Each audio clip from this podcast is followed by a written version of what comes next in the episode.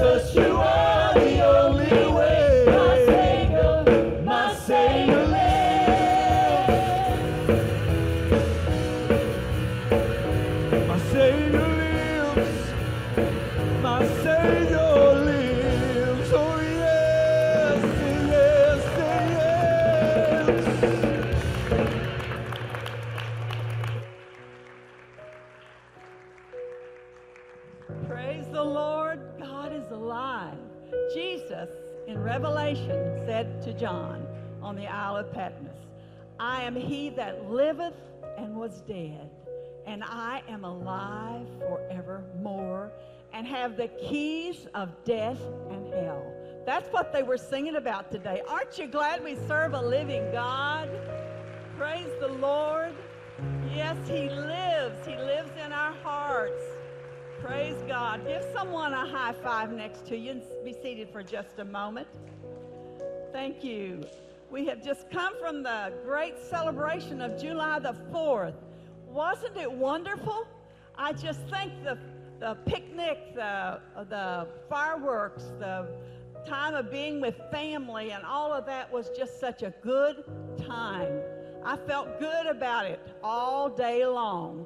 And I'm glad that you made the decision to come on to church because we're having celebration today because we serve the living God and we don't want to forget that. So thank you for coming today. It's so good to see you here. We have just come from early service and the Sunday school hour and now mid morning. Then tonight at 6 o'clock we'll be back to worship. And then something goes on every night this week at church. And uh, usually Wednesday nights are mid service, so you are welcome to come to that. And uh, thank you today for being here.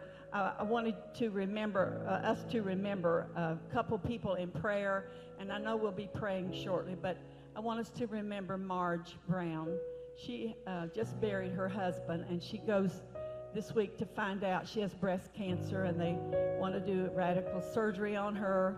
And uh, sometimes you just feel like you get weighed down with burdens and things in life, and that certainly a situation. And we are a praying church. So I want you to continue to pray for her. Do that for me, will you? Now I'm going to ask all of our visitors, our guests, we do have some guests here, I think, today. If you'll just remain seated and all of our regular attenders and members to stand at this time, we're going to get out in the aisles and shake hands and greet one another. And if you are a guest today, the connectors will be giving you a packet or a, card or something to fill out. So please take that and uh, fill it out and drop it in the offering plate as it comes around momentarily. All right, let's get out in the aisles and shake hands and greet one another. God bless you.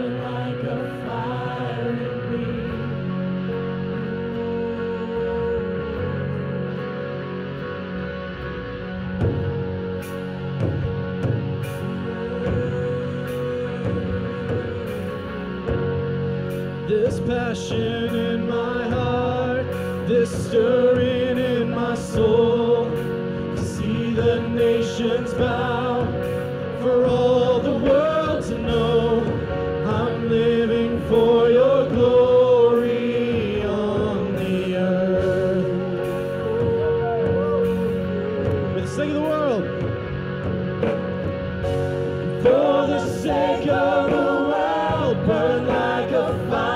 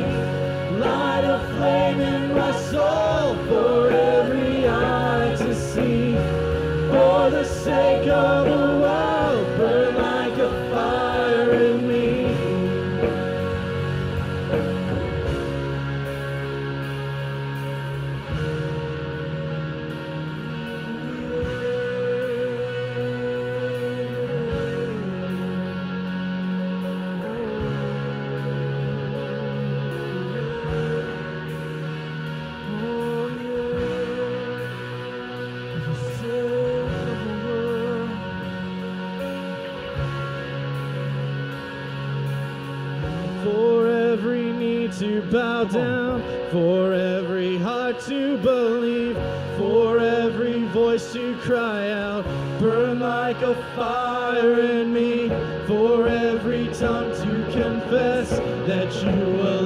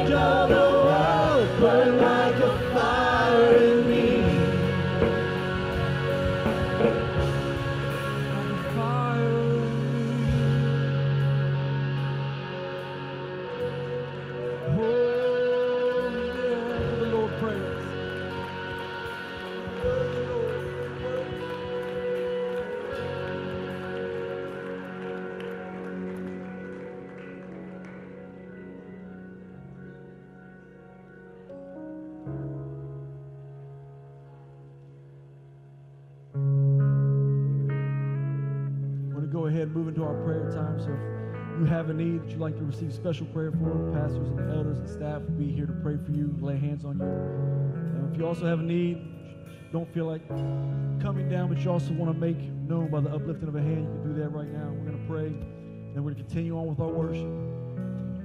Dear Heavenly Father, we come before you. Bring all our needs, Father, all our cares,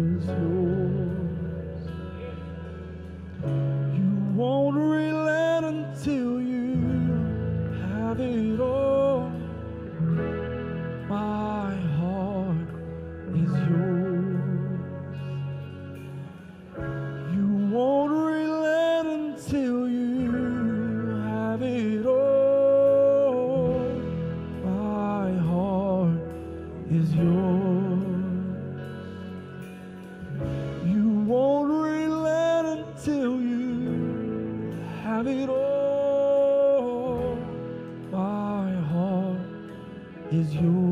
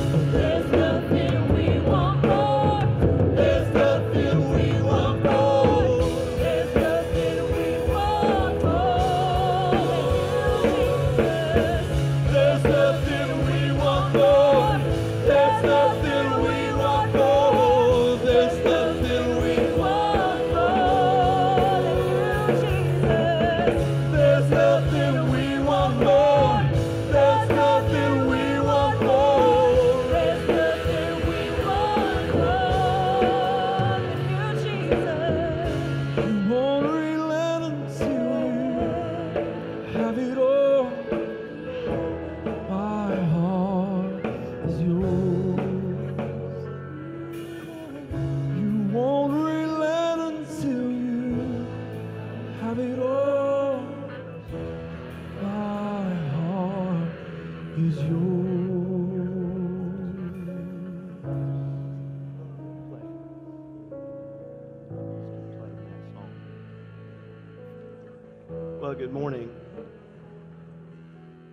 We're seated, we want to go before the Lord in prayer for some special needs that we have as a congregation. One is that actually a couple of different prayers that I feel led to pray as a congregation for us to join together in prayer.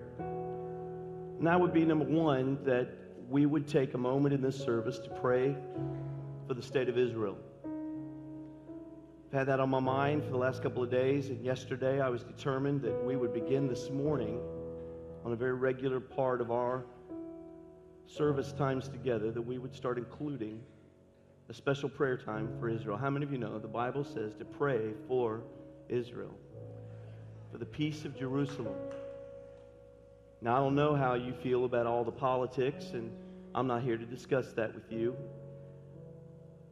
A lot of folks have a lot of different arguments and opinions, and they get all riled up over all the silly things that, that go into making countries and borders and wars. But this morning, we know that God chose a beautiful little people to bring the salvation message to the world. And that little place, that little tiny dot on the map, is God's special people. And I want to be blessed in my life, and I want our church to be blessed, and I want us to pray for Israel. So we're going to do that. And as well, I want us to pray for the Craig family. Sister Sheila Craig lost her mother this week to cancer, and we all know that, that that is just a devastating loss for any family, and many of you have gone through that. So we want to pray for her. And as well, we want to pray for a special need. If I could be selfish for just a moment. My nephew, his name is Tyler. Tyler was with his girlfriend last evening, and as they were walking out with another couple to their car, they were jumped and attacked. And my nephew is laying in ICU in critical condition in Columbus, where he's been beat with the back end of a gun. And he is 23 years old, possibly at this point has a brain bleed, and he's also been wounded very severely to his face. So I want you, we, we don't know, the family's all there. I'm going to be leaving at, at the conclusion of this service and heading straight there to be with my family. But I want you to join with me together and pray for him. Is it okay if we do that together? He's a good boy. He's had his struggles. How many of you ever had a kid that's went through struggles? But just last week, he was texting the family and saying, okay, I, I need a good church in Columbus. Where should I go? God's been dealing with him. How many of you know when God starts dealing, the devil gets mad? But I just know that I believe that that's a good sign to us that he's going to be fine and that God is going to intervene and there's going to be a testimony for him. And that shows us that God's power is almighty no matter what circumstance, right? So I want us to pray for that. And, and you had mentioned, you said earlier you had unspoken. How many have an unspoken need? I want that in our lives, your family, your situations, you're going through things. And I want us to pray as a family for that. Let's pray for these different three needs and then for all of us together. Let's pray. Father, as we come before you, Lord, we come together as a church, as a body of Christ to pray for the state of Israel. We ask you to minister, Lord, your comfort, your strength, your grace, the grieving hearts, the parents that are hurting this morning, those precious teenagers that were attacked and killed brutally. We ask you to minister, God, to the people as they rise up in, Lord, their anger and their confusion, their chaos. We ask you to bring peace to Jerusalem. We ask you to touch them, bless their borders, bless God, their armies, and touch them. For God, their enemies are encamped all around them, and they are large and masses in number. We ask you to protect them and to keep them. We know that they are your people. And they stand in the palm of your hand. We will be included among those who are blessed to pray for the state of Israel. We ask you to minister blessings to them, comfort and strength, healing to them, and God, provision, and we ask your protection over them. We pray this this morning as a congregation, joining together in agreement of prayer in the mighty name of Jesus Christ. We thank you for this. And Lord, we pray for the, fa- for the Craig family this morning, lifting them up, asking you to comfort them, strengthen them, and be with them during this very difficult time. We ask you to minister to the lost in their hearts and to touch them afresh and brand new today with strength that comes directly from the Holy Spirit. We ask this in your name and give you praise and honor, for we know that you are the present help in the times of our trouble. I pray this morning, God, that you will touch Tyler as he lays in the hospital in Columbus now, even this morning. Would you lay your hand over him, touch his body physically, and give him strength? Let the reports come back different than they have uh, actually already come. I pray that there'll be a renewed interest, Lord, that your work will be accomplished to give him a testimony of your great strength. Bring healing to his body physically and touch him. Let it more so touch his heart this morning, God, to turn and see you so clearly in all of this. Let your love be revealed to him and let the power of your Holy Spirit be present.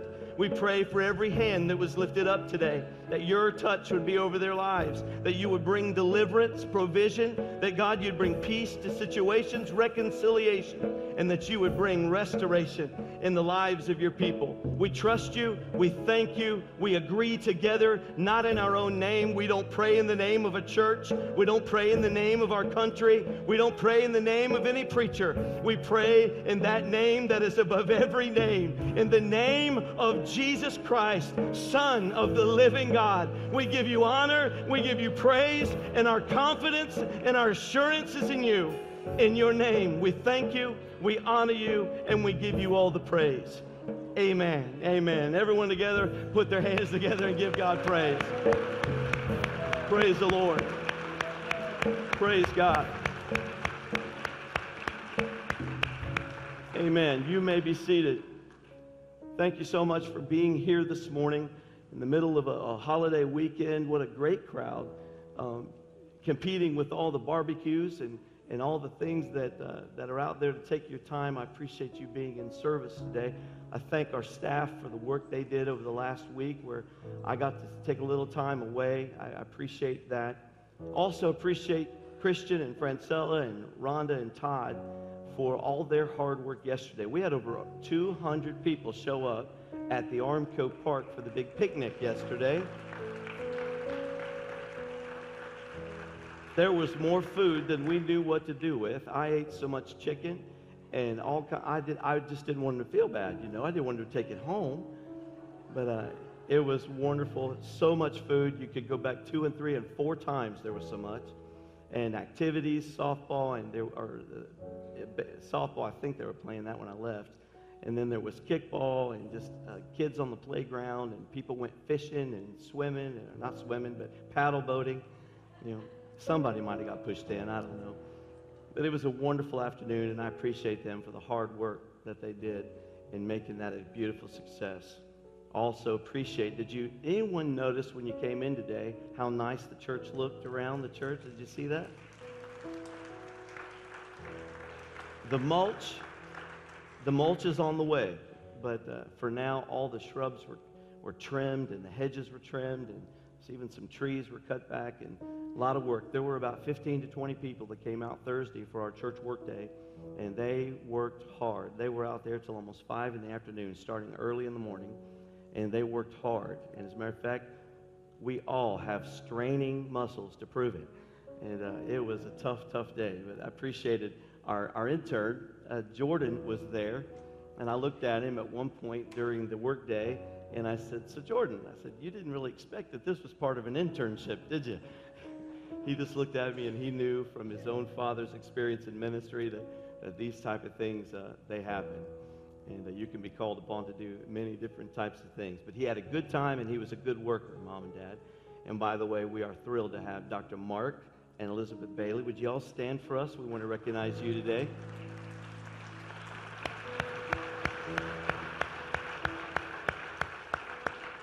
If you've ever been here for the Lee University Symphonic Band and been part of those services, Dr. Bailey is the conductor and, and he runs that whole show and just does a wonderful job. And what I love about them is that they don't just come in and play beautiful music, they bring the presence of God. And uh, we love it when they're able to come and be with us today, and we honor you today. Our ushers are coming to serve you, to give you an opportunity to worship God with your gifts. I've learned a lot of things in my life, and one of the things I've learned is that this moment right here is just as much a part of worship as any other part of our service. I look forward to the opportunity to make sure God knows I believe in His ways. He said, Give, and it will be given to you. Pressed down, shaken together, running over, shall people give into your own bosom. And I know and I believe the Word of God. It also says that He loves a cheerful giver. So when God loves something, He blesses it. So we ask you this morning to consider your gifts as worship and to give cheerfully and to give knowing that God will take care of you. His economy doesn't work like First Financial. His economy is different than that. He says in order to be blessed, you have to lay a seed down. And when that when that comes from you as a cheerful and a cheerful attitude and a good heart, then God takes care of you. How many of you have ever found that God takes care of you over and over and over again? Amen. So you, I'm preaching to the choir, aren't I? All right. Father, as we come before you, we thank you for this privilege and this opportunity. Lord, we thank you that you take care of your people. That, Lord, we can trust you that in these good times or in the times when we feel blessed, Lord, we take care of making sure we're laying the groundwork for the times when we face troubles and trials. It all works together. And Lord, we honor you this morning with our worship. We give you gifts today. We honor you with the tithe, which is our first priority and first fruit.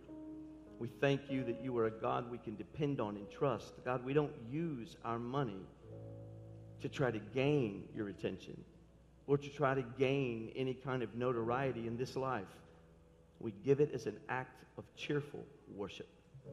We give you praise for your thank for you are worthy to be praised and Lord, we thank you for every good gift. In Jesus your name we pray. Amen.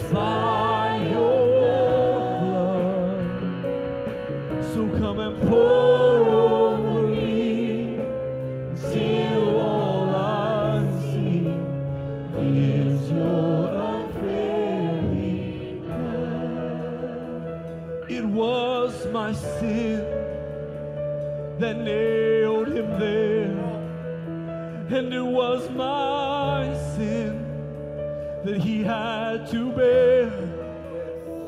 Your precious blood, it has washed me clean. No greater love than your unfailing.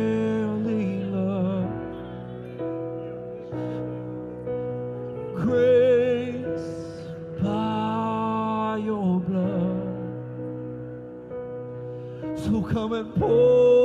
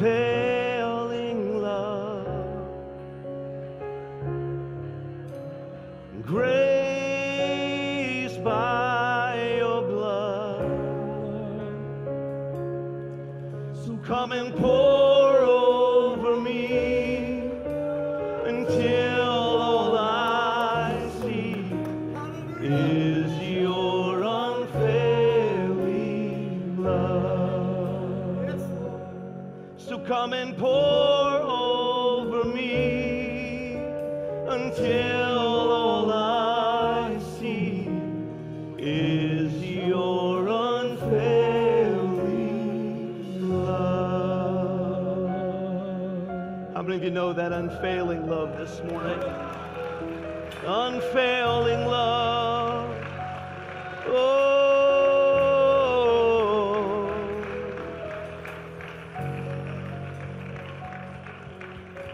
Hallelujah.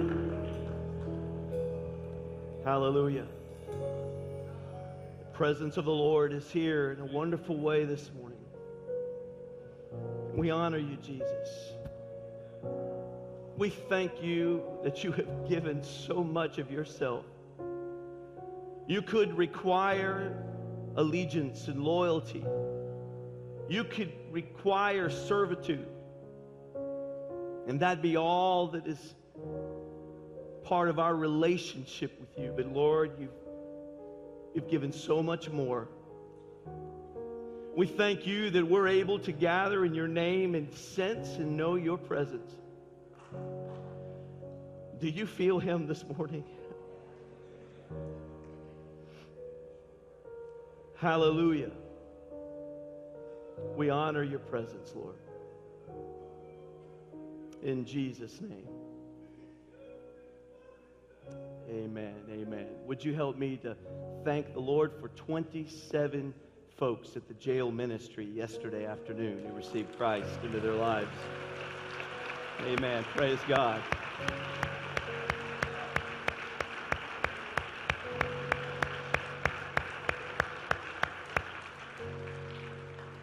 Now, I thought that I would. Doug, this needs to come down again. I'm sorry.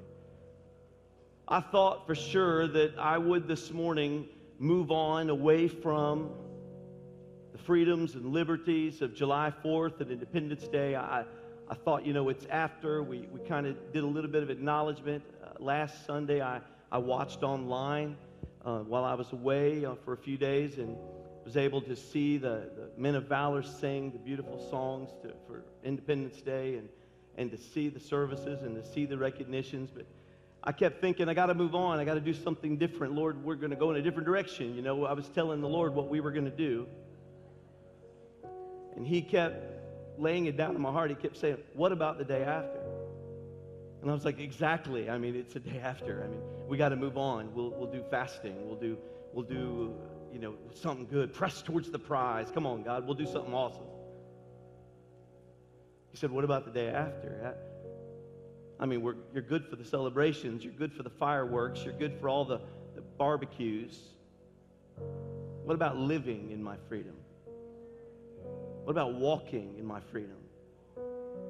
What about living it out every day of your life so that when the party's over, like I found out this morning, so that when the party's over, you've got a rock to lean on. You've got freedom and liberty inside you that you can call on Him. You know, when I think about walking into that hospital room here in just a little while, I thought if I had to go in myself or if I had to go in my own strength or my own power, I'd be scared to death. If I had to figure out what to do when I walk up to the bedside of my nephew looking up, they said he was scared to death this morning. Looking up at him, if I had to have all the answers and if I had to fix everything, I'd be a mess. And in my own strength and in your own strength, you cannot make it. You cannot fight the enemy. You'll never win. But that's the wonders of our freedoms and our liberties in Christ. Because I can walk in there like David when he stood before the giant, and I can say, I don't come at you with a sword and a spear and a shield. I come to you in the name of the armies of God of Israel. I come in the name of Jehovah. I come in the name of Jesus, who He empowers us and gives us the anointing to pray and the strength to get through. Amen. We come in His name. We come today to worship because we're free. We're free. There is a responsibility in our lives and, and an accountability. You know, it goes hand in hand with America. How appropriate. When we consider some of the very problems of America, some of the same problems we're having in the church. You know what it is? It's simply this we forget. We're so human. You're so human. I'm so human. We have a tendency to forget. That's why Peter in the Word said, Stir up the gift in you, stir up the remembrance. That's why Isaiah wrote about, you know, remember the former things, but don't dwell on them. Yes, He's the God of the Red Sea. Yes, He's the God of water out of a rock. Yes, He's the God who delivered you out of your bondage. But understand that God is a very present God. And He only wants us to remember what He's done and where He's been so that we can know we can face anything today and He can take us through it. Amen? That's why we have to live in and walk in the freedoms, the liberty that God has given us, not only as Americans, but as Christians. That's what I want to touch on this morning. So take my text from 1 Corinthians chapter 6 and verse 19. Now I know you've stood, but if you would one more time stand for the reading of God's word. I'm going to read the NIV version of this scripture, and then I want to jump and read another version to you. I want to show you what the Amplified version says. Somebody asked me, well, what do you study out of? I, I read King James Version, and then I go look at other versions and see what they say. As long as I agree with what's being said there, then I'm good. So I check these out. The Amplified Version is beautiful, but listen to what the NIV says. Paul writing now, Paul. Now you remember Paul. Paul is the grace guy, he's all about grace. He says, Do you not know that your body is a temple of the Holy Spirit? Who is in you, whom you have received from God. He says, You are not your own. You were bought at a price. Therefore, we always know what the word therefore means, don't we? Therefore, because of this, do this. Therefore, honor God with your body. Now, it didn't say with your prayer life, with your Bible reading, with your fastings, with your, honor him with your, in other words, with your behavior. That's important this morning. The Amplified Version says this Do you not know that your body is the temple, the very sanctuary of the Holy Spirit who lives within you, whom you have received as a gift from God? You are not your own. You were bought with a price, purchased with a preciousness, and paid for and made his own. So then, honor God and bring glory to him in your body. That is some of the most powerful words you will read in Scripture. Father, we ask your blessings on your word. Challenge us this morning that we will hear from you the message we need for this hour and be challenged into a deeper and more intimate place with you in the name of Jesus. Amen. You may be seated.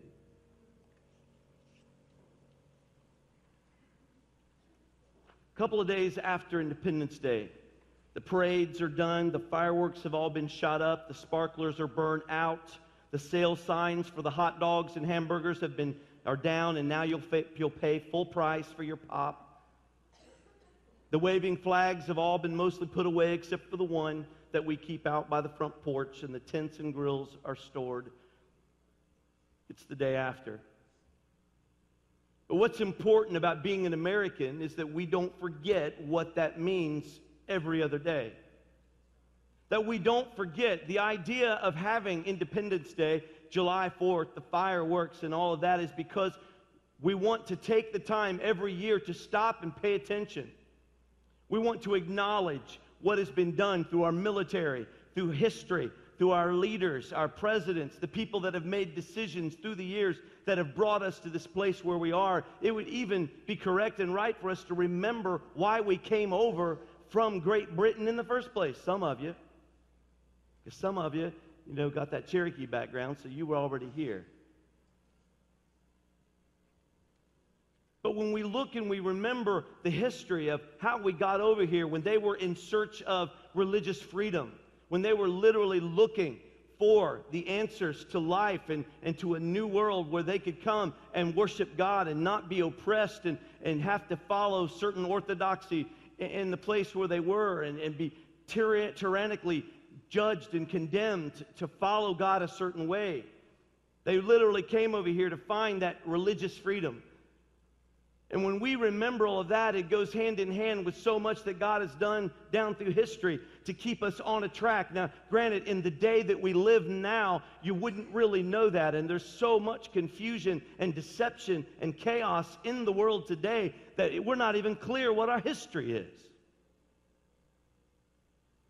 But it's important for us as Christians to remember it's all, it all works together and goes back to a garden and it goes back to a generation that God chose down through history and a lineage that, give, that gave us literally a salvation gospel message that literally takes care of us even in this hour that we're standing today. It's important that we remember that not only the freedoms in America, that we don't forget those things, that we stay true to those things. It's right to be patriot. It's right to be one who celebrates during this time. Don't let your politics interfere with your blessing. Don't let your arguments over issues and policies stand in the way of you being proud of the fact. I tell you, I went all over the world. I've traveled in many different places. And I can tell you, there's just something still amazing about when you land in the United States of America. It's wonderful when I walk up to that customs agent and he says, Welcome home. There's something beautiful still about that. This is still a God blessed country. We are still in a place where Christian values are still the norm, no matter what they're trying to vote down.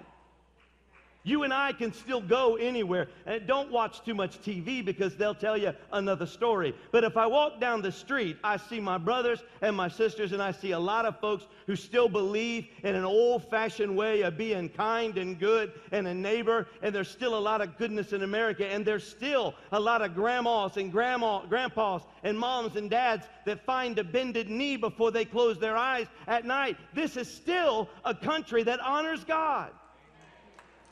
We must not forget that. I grieve in my heart, though, because I see what's happening. We're obviously in the last days because it's so clear that we're trying, the enemy is trying so hard to bring that deception. You know that deception, don't you? The one that the Bible even declares in Revelation that will, if possible, even deceive the very elect. There is a horrible disease across the land that's spreading like a fire, and it's called deception. And you've heard me say this many times before. One of the most dangerous things about deception is that you don't know when you're deceived. You don't know. So it's important that we stay grounded with our, our history, our heritage, and this word that we stay grounded on these principles. This is what guides our church. This is what guides us. We're not interested in a newfangled gospel. We're not interested in a weak, complacent gospel that grows a big crowd. What we're interested in is finding what touches the heart of God and what meets us in the midst of our field when we're hungry and when we need a job and we need a roof over our heads. We want to know what pleases God. And when we stay focused on those things and we stay true to those principles, we will always find that we are blessed at the end of the day. It's important that we in the church remember what America was all about, but also what the church is about. That we don't forget. In America, we understand the sacrifices that were made, the, the military and the people that died on battlefields, and we appreciate those things, and we look down through history, and I'm, I'm proud of, of our history. I'm proud of the independence uh, Indep- the Day of Independence, the Declaration of Independence. I'm, you hardly knew it, didn't I? I'm proud of, of, you know, I was able to visit Pennsylvania and Philadelphia one year, and I remember I was with Campus Choir, and we went all through Independence Hall, and I, I just fell in love with it. I was looking at this chair, and I was just like, George Washington sat in that chair, right there. And everybody else was like, so? And I was just like, are you kidding me? He sat right there. He probably used that pen. He probably spit out of his mouth on that table. George. I love history. I love looking at the Liberty Bell. I love walking down the halls. I love looking at those things. I appreciate those things. I, I appreciate our heritage. I appreciate the different times that, that there have been amazing, wonderful victories for America. I'm proud of our history. I'm proud of them coming over to a new land. I'm proud of all the things. Yeah, there's things there that I'm not proud of. There were battles and there were things happened that wasn't right. How many know that you'll always find that alongside of the good? But if you keep your focus on the, the good things and the agendas that were correct and right, man, there'll always be bad leaders. There'll always be new leaders that come along. But that's not what it's all about. You don't throw it all out. You know, I told somebody I'm not going to stop going to a ball game for the Bengals or for the Reds simply because the guy in front of me takes off his shirt and paints his face red and drinks beer all night long, and, and it is terrible. I'm going to look at him and say, he's a foolish person but I'm not going to stop going to the game. And just because there's a few bad seeds out here trying to change everything and make it all evil and wicked and, and atheistic doesn't mean that the red, white, and blue still doesn't stand for the things that it was formulated for. And so I'm proud to be an American. I'm proud to be part of this country. I'm proud of the heritage that has come down through tested time and the, the leaders that we've had. I'm proud that I have a president that used to be Abraham Lincoln. I'm proud that he's my president. I'm proud of the fact that he went to the trouble to make sure we had the Emancipation Proclamation. I'm proud that he signed the documents that made all men free and no longer pull, that, that could we pull a slavery situation on them. I'm so glad that that happened. I'm glad as I look down through history the different victories that we've had. I also look at the church and I'm proud of the church. I'm proud of, of where we've come. I'm proud of the things that have taken place. I'm proud of down through history the things that have come to give me the heritage that I have in God, in Christ. The blood that was spilled, the sacrifice that was made. It's important that we understand in order to live free, you have to know where you've come from. And you have to hold that dear in your heart. Paul, who was the man I said earlier, the, the, the guy who was all about grace. He was the guy letting us know, man, it's not by works. You can't, you can't earn it, buy it. You can't get this salvation through an exchange system. You'll never be able to get it any other way. And boy, that really messes with some people's mind, you know? They want so much to be able to do good enough or to buy it by their position or their money, or they want to be able to get in here and, and, and make sure that God sees and knows their works. But ultimately, it all comes back to something so beautiful. God is like, I'm not interested in any of those things. I'm interested. That's all, all of that comes after I've got the most important part of you, and that is your soul, your heart. And when we give that to Him, there's a change and a transformation that takes place. Something that causes us to live in a freedom, a freedom, a liberty that we have to understand and know that we are to walk in long after the big experience. You come down, the invitation's made, the preacher has a great message, and, and all that you just feel drawn to the altar and you want to give your life to God. The preacher says there's going to be uh, troubles, but God's going to be there. He's going to be the answer for your life. He's going to turn your, your life upside down. He, he, he makes these wooing invitations. The Holy Spirit works together with those words to bring a great heart and desire of repentance, and you come and make the big, grand decision. I'm going to trust God. The thing that's awesome and the things I want to touch on today is about the fact that when you get up from the celebration and you go back and you go into your life, he didn't die on the cross just for the prayer.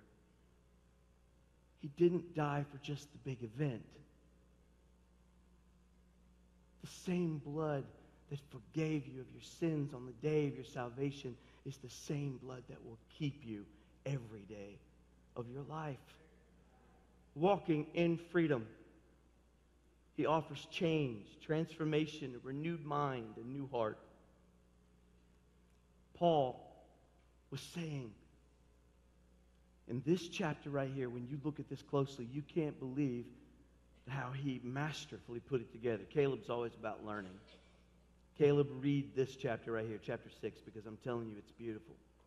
He gives an example. Paul sets an example in front of all ministers and preachers on how to address one of the most serious subjects in all of Christendom sin. He masterfully takes it, and while he doesn't go too far as to glorify the enemy, he takes the, the message, he takes the words that need to be said, and while he's blunt and straightforward, he masterfully brings it around to where you want so much to have this freedom that he's talking about. He makes it easy for you to see your way through it. In the first part of the chapter, he talks about immorality. He talks about business. He talks about how you got to treat people right. He talks about the basics of staying away from the things that cause you to not look like God. So important that we understand that there must be a change and there must be a difference. You can't live in freedom that you don't have.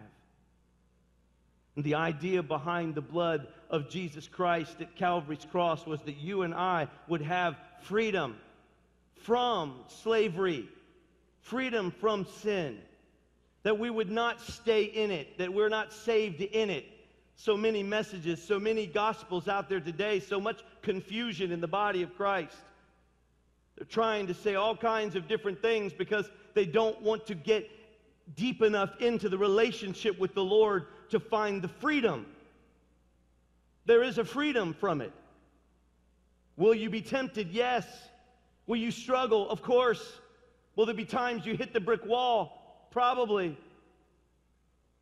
But ultimately, it's right for us to remember that He has provided for the strength and the grace and the mercy, the forgiveness that you and I will always need to be victorious.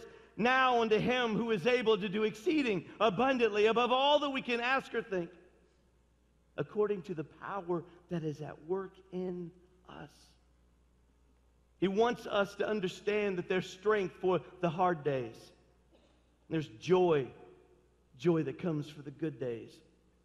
Paul, after making it very clear, and then he goes into this display of sins and he starts listing them left and right. He talks about adultery and fornication, homosexuality. He talks about lying and cheating and stealing. He brings it all out. He pulls it all out on the table, but he doesn't put it out there in a way that, that attacks you or makes you feel like you can't get up.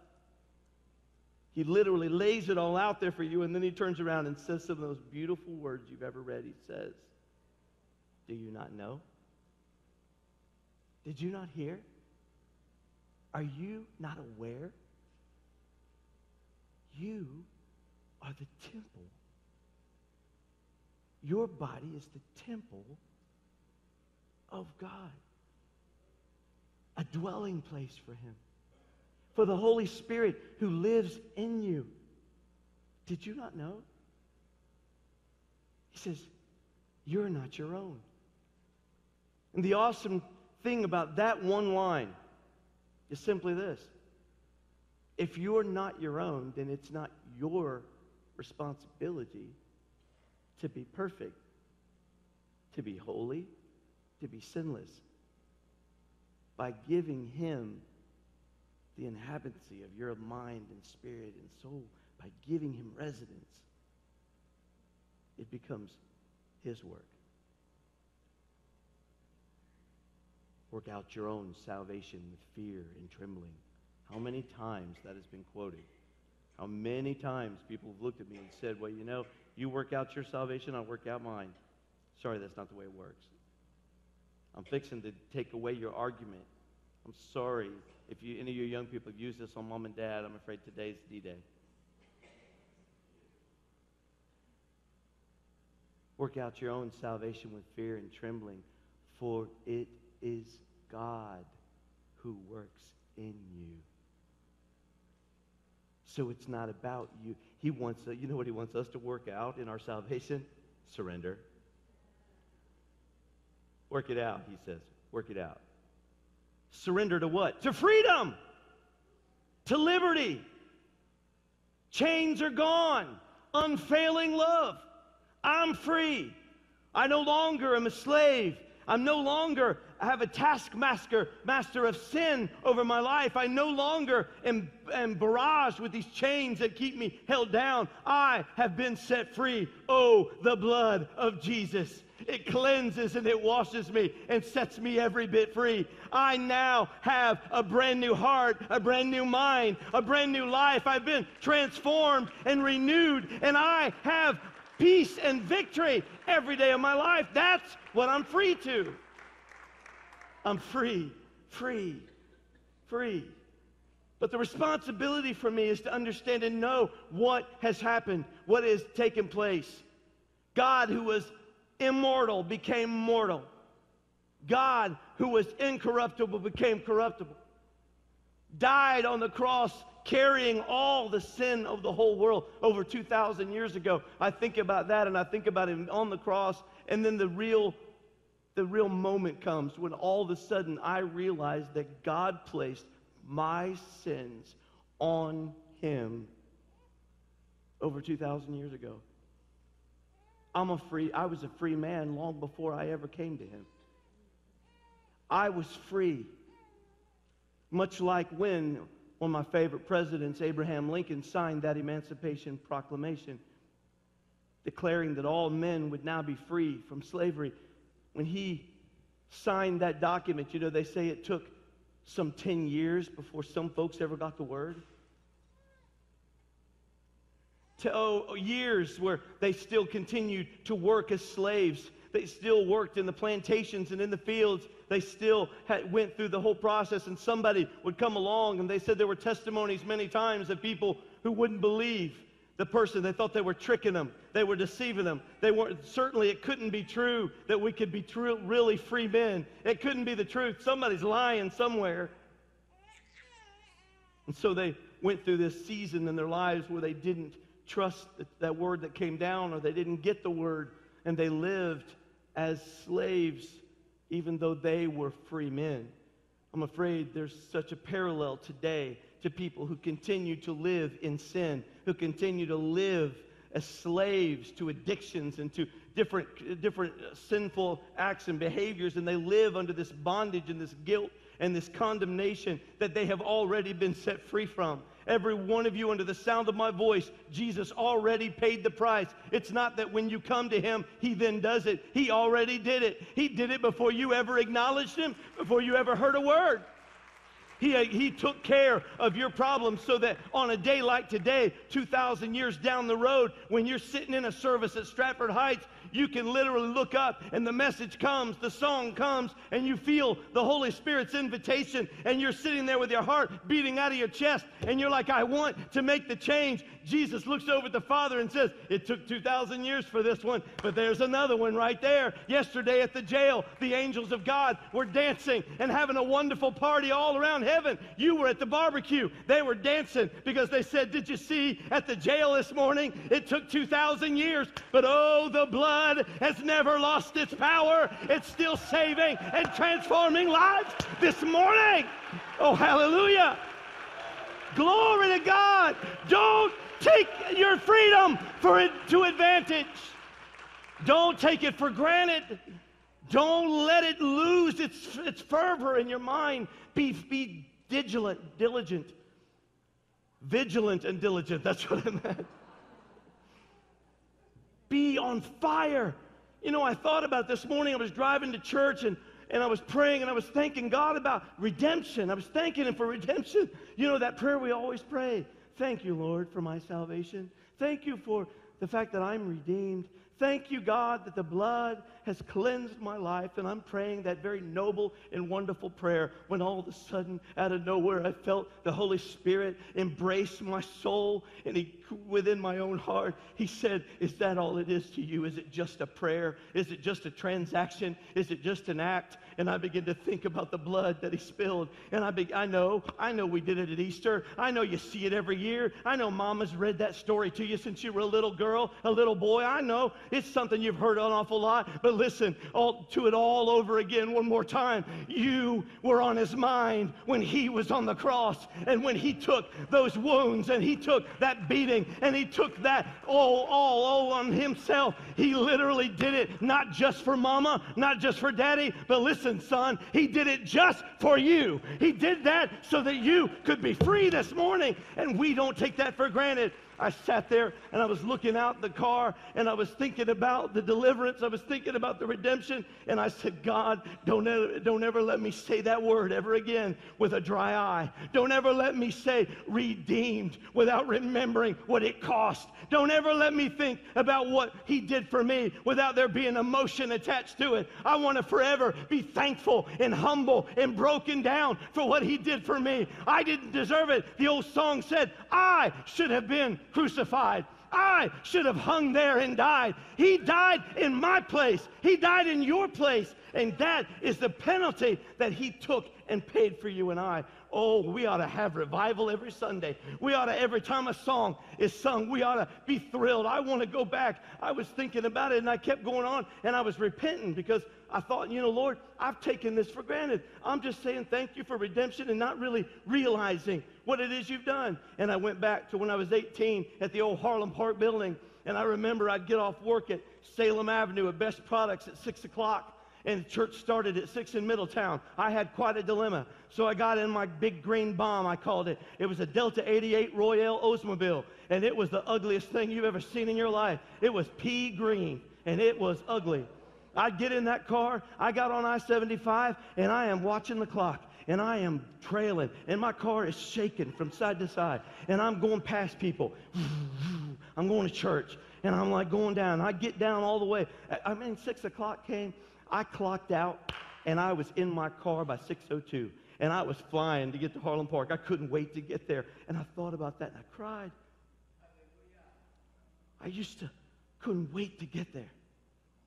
I can tell you what I, I remember getting all the way down and I'd get off the highway and shoot over, over to where Route 4 was and get down Wilbraham Road, pull in that parking lot, and I'd always have to park in the very back, and I'd get out and I'd start trailing and I'd start walking and I'd get up to those six sets of doors right there, and all of a sudden I'd hear, Brother Mark, I'd hear the choir singing.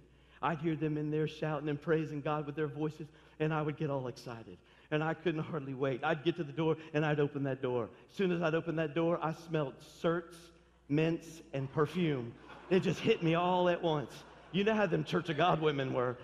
They couldn't wear much makeup back then, so they poured the perfume on big time. I opened up that door and I felt the presence of God. I couldn't wait. I slipped in on the back pew and I sat there and I did that for six months. I didn't speak to a human being. I wasn't there for them. I mean, I appreciate it. Judy spoke to me. She was friendly to me day one. She was the first person that ever spoke to me. And now her, here we are all these years later working together. I had no idea at 18 years old that God was going to make me the pastor of that church. All I know is I couldn't wait to get there. I couldn't wait because why? Because somebody was going to speak to me? Because so and so was going to shake my hand? Because somebody was going to ask me to sit by them? No. I didn't think about it, not for a minute. All I cared about was the song they were singing. And I didn't care what the song was either. I didn't care what style it was. I didn't care whether it was country country or whether it was Hillsong or whether it was something new. I didn't care. All I wanted to know was did it say anything about Jesus? If it said something about him, it was good enough for me. I didn't care whether it was too loud. I didn't care if it was too short. I didn't care anything about it. All I wanted was to worship God. And I'd sit there and I'd cry and I'd cry and I'd praise God. I'd worship God and I'd turn around and get in my seat. I'd pray right there. I was too shy. I was so shy, I wouldn't talk to anybody. You speak to me, I turn purple. I wouldn't even want you to speak to me. So I would just sit there. And as soon as service was over, Brother Sergeant and Ron Medley, they're all up there shouting and running around. And I'm sitting in my seat. And I turn around, get in my pew, and I'm down there and I'm crying, I'm praying. I get up, I walk straight out, I get in my car, I'm putting in a cassette.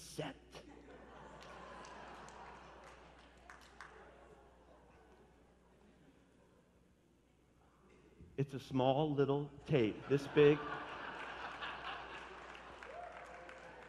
It's got two little wheels in it. It's real neat. You'll have to check them out. I'd put that cassette in there, and I, all the way home, I just wanted to carry it. I didn't want anything, anything to distract me. I would drive 35 minutes all the way back to Nolan Road, and I'd be traveling up Route 4, and I would cry in my car, and I was so thankful because all my questions had been settled. I didn't sit back and go, Is God really there? Is, did we come from apes? Did we come from tadpoles?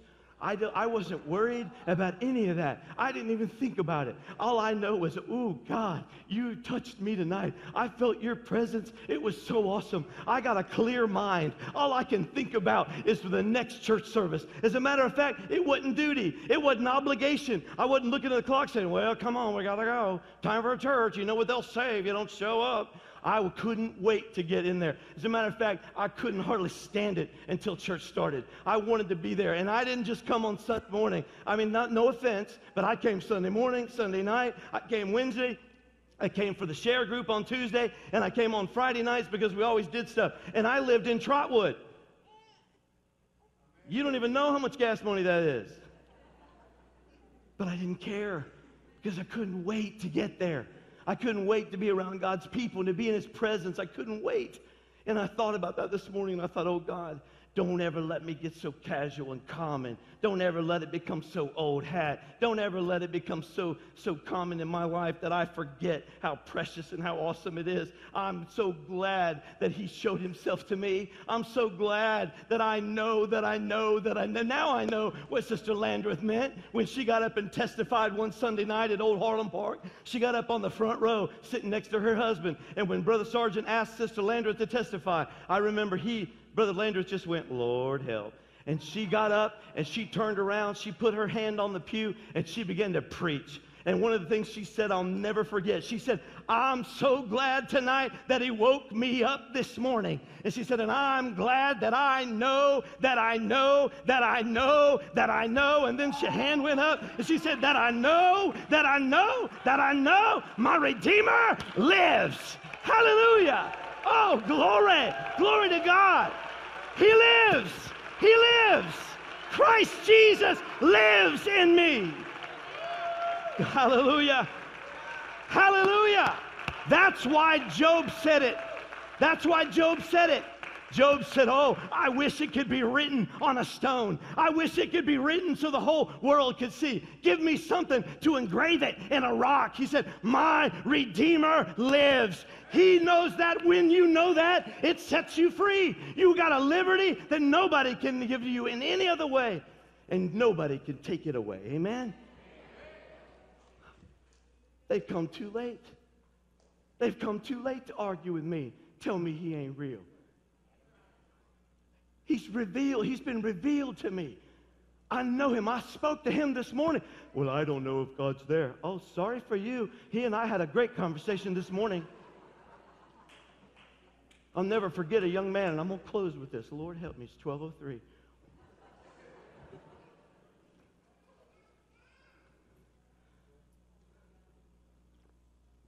His name was Robert. He was an atheist.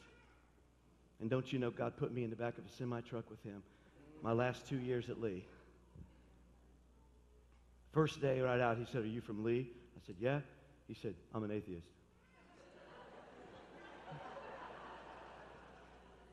I was like, wow, this is going to be fun.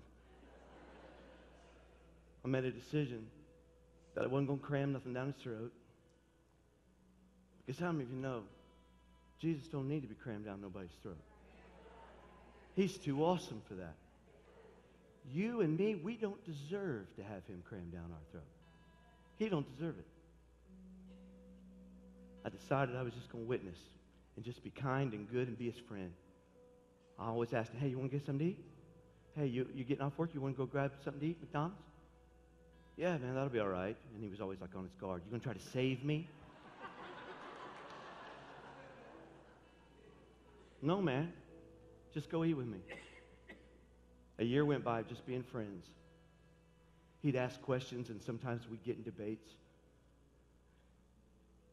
He knew, he knew more Bible than most Christians I know. That said something about him. I know he was searching. I'll never forget when it was time for me to graduate. We never had no big repentance where we got down in the truck and Jesus filled the, the Kroger truck. There's nothing like that.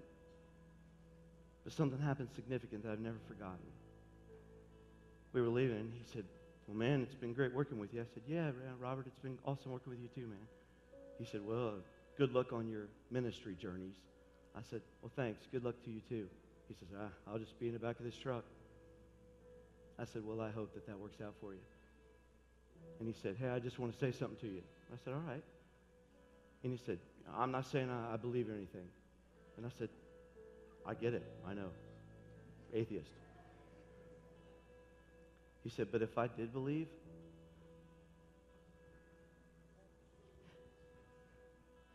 he said, If I did believe, he said, I'd want to believe like you do. And I walked out of that truck. And I got in my car. And I said, God, let me, the rest of my life, live in such a way that people want what I got. Because I can't give it to them. But if they see something in me that they want, that's good enough. A city set on a hill that cannot be hid. Salt to a world that needs flavor.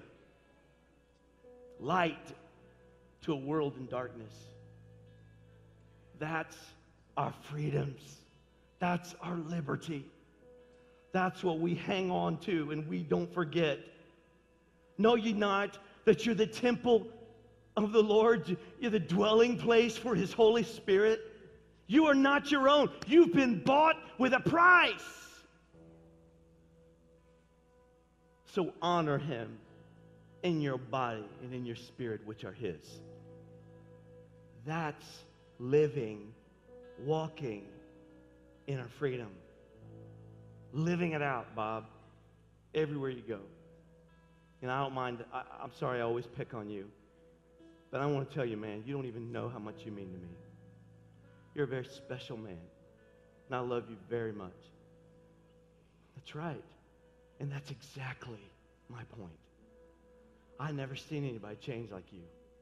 The first time I ever met you, you were real distant with me. And you just looked at me like, oh, there's that preacher guy. but when Jesus came into your uh, life and the tears rolled down your face, you've just been a totally different person, man. He changes you, don't he? He changes you. That's freedom, liberty. That's what we cherish today. That's what we pick up and we hold on to and we take it with us. The fireworks are fun, the barbecues are great, but the true American waves his flag every day, 365 days out of the year. He never forgets the sacrifice. He never forgets to pay it forward when a, a, serviceman comes in the restaurant. He never forgets. You know, we always take care of my, I always try in a restaurant if a, if a serviceman says, I want him to know, I'll, I'll walk over to the table, man, I appreciate what you do for our country. And they're always, they always just light up like a million bucks. They just feel so proud. They nothing I don't ever want to forget. I don't ever want to forget. I don't want to forget the men and the women, the grannies and the grandpas that have paved the road I'm so thankful that in 1920, 1930, 1940, 50, 60, 70s, I'm so thankful for somebody who was off in a corner at Clayton Street or Harlem Park who was praying for the future generation. They didn't know they were praying for a, a, future pastor. They didn't know they were praying to keep the torch lit at the old Harlem Park building so that when an 18 year old walked in on the back row, he found God in the middle of everything they didn't know what they were doing. May we still be a church today that carries the torch. I want another 18 year old to stumble in here and go, wow, you know what? God is real.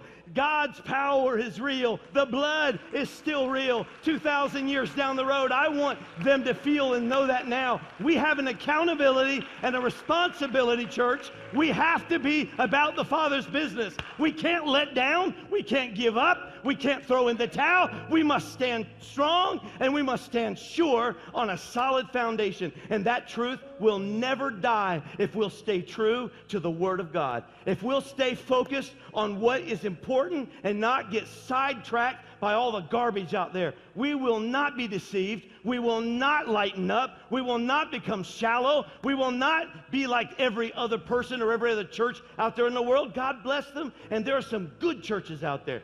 But I'm telling you, we are going to be the church that walks, that where Jesus walks among the candlesticks. We're going to be one of the churches of the church age that stands in the end time that God will say, as good as I can possibly do it, Brother Robinson, I'm determined that we will be a church of God. Not a church of God Cleveland. I'm talking about a church of God built on the rock, Christ Jesus that we will literally be a place where His presence is real and people get saved and people feel the joy of the Lord and they feel the power of God in times of trouble. I guarantee you, I will walk into that hospital room here in about an hour and a half. And when I walk in, I'm going to walk in not by my own might, not by my own power, but by the Spirit of the living God because He has promised to be there. And you and I have that same victory and that freedom this morning. Do you believe it? Say amen. Amen. Stand with me. Oh, hallelujah. Father, touch us right now. Minister in this house by your Holy Spirit. Let us sense and feel that work. Invitations going out all over the place. Let the Holy, Holy Spirit, we ask you to be free to move. There be no hindrance, no obstacle, no distractions, no deceptions or confusion. In the name of Jesus. That in the next few moments, someone's going to make the most important decision of their life. And God, let there be nothing hinder that. Oh, Jesus, in your name. I shared with you earlier that my nephew Tyler, just last week, was sending out texts to the family, and he was like, Man, I need, I need a good church in Columbus. Anybody got any recommendations? And of course, people were naming different churches, and of course, you know, we named the, the most obvious, the Church of God's there he was searching it out. He told one of my nieces, he said, You know, I've got to, I've got to get my life back together. I've got to get back in church. I've got to do the right thing. He knew, and he was, God was working on him. The Bible says the devil, like a roaring lion, walks about seeking whom he may devour. That the thief, he's called a thief, that he comes to steal, to kill, and to destroy. It's no, I have no doubt that the enemy saw the work that God was doing in Tyler. And the enemy said, I'm going to do my best to stop that. So he found some thugs that attacked them, and I'm sure of it. Somebody says, Well, why didn't God protect him? God did. You know, when you're outside of God's care, though, you're on your own. Can I just say that? Some, some folks give God a bad rap on some things when you're not under his covering, you can't blame him. Amen. But you can be under his covering. And I believe for you this morning, it doesn't have to be some horrible event that takes place in your life that gets your attention. My prayer has always been for my family, for myself, Lord, whatever it takes. Because more than anything in the world, see, I can't take my I can't take my car, my house, my, my position as pastor. I, I can't take any of those things with me. I can't take my bank account. I can't take. When I die and you place me in a box, hopefully it'll be a good suit, but I'll have a suit. And I'll have only one other thing my citizenship card, stamped by the blood of Jesus. That's all I get to take. That's all you get to take. You don't get to take nothing else. Unfortunately, you don't even get to take mom and daddy's prayers, mom and daddy's love. You don't get to take the fact that they raised you in church. You don't get to take that. All you get to take is your own citizenship card stamped with his blood. The sacrifice. With every head bowed and every eye closed this morning, you need Jesus in your life and you need to make that very important decision. For him to be the Lord of your life, to not have died for you in vain. You've already got your emancipation proclamation. You've already got your documents. You're free. But what good's it going to do you if you keep living without that freedom? You continue to live your way instead of a blessed way.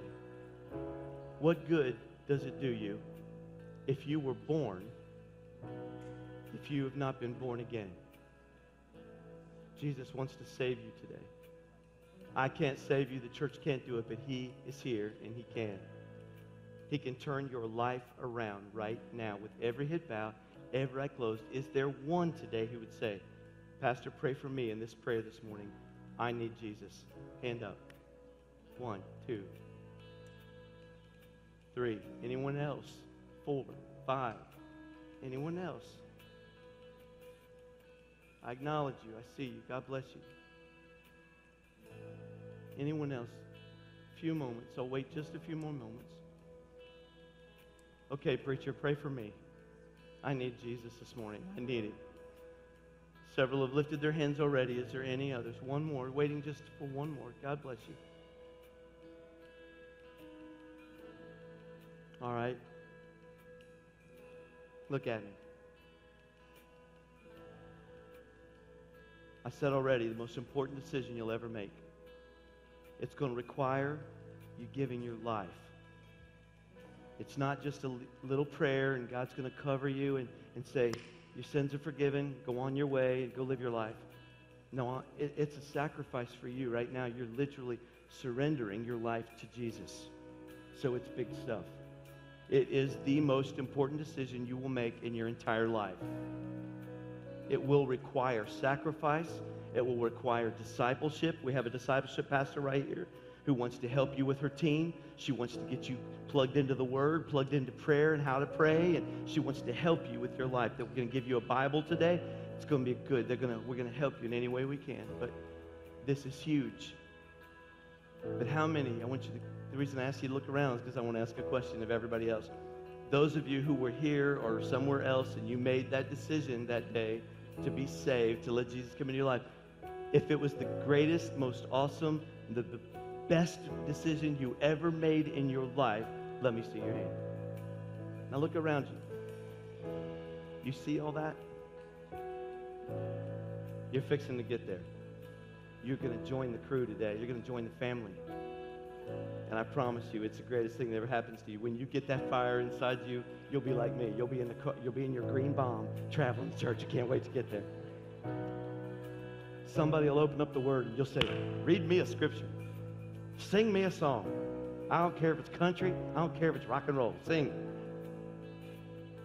We're going to pray right now. And as we pray, it's just words if it doesn't come from your heart, but I, you're ready.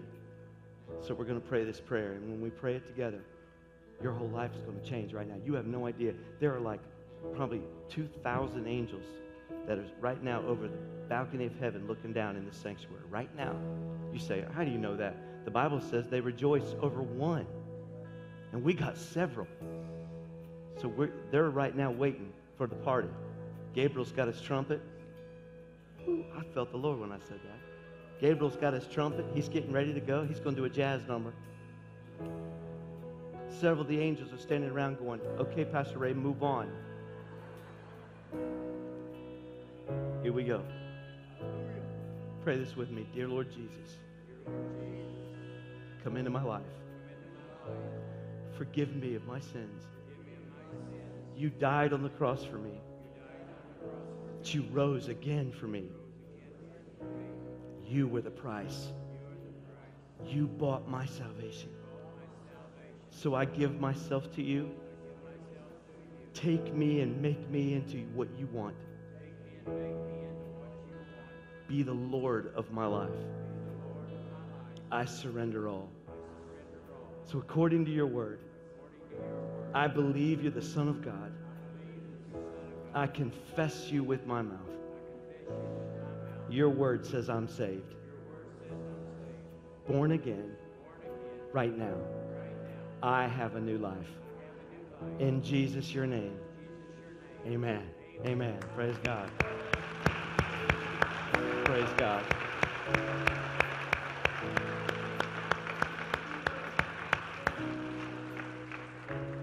Take the hand of somebody standing beside you in a closing prayer today. Father, we as a congregation, we as a church, I pray for my brothers and my sisters. I pray that you will strengthen them this week, that they will walk in the power and the freedom and the liberty that they've been given through Christ. Lord, we understand that in our own strength we can do nothing, but we can do all things through Christ. I pray that you will help us every day of our lives. Give us opportunity.